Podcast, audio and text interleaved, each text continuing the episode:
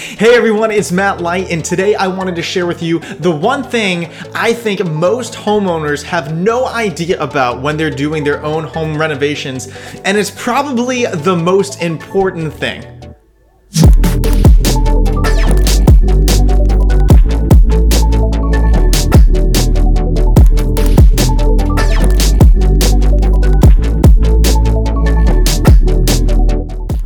So, home renovations, we live in an era where everything around us seems to be getting renovated. Uh, HGTV has all of these shows Flip or Flop, Fixer Upper, and it really inspires us homeowners that you know, we can do it and we can do it ourselves. And I think that is awesome. It is so great when somebody can take their own uh, property and renovate it and really make it their own. Uh, but one thing that I want to share with you today, really quick, is something I think probably 9.9 out of 10 homeowners have no idea about.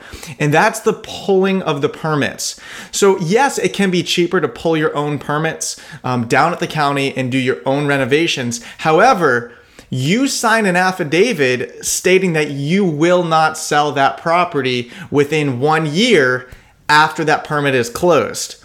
And so if you pull a permit, you're going to put in uh, new windows or a new front door, you can't sell that property within one year.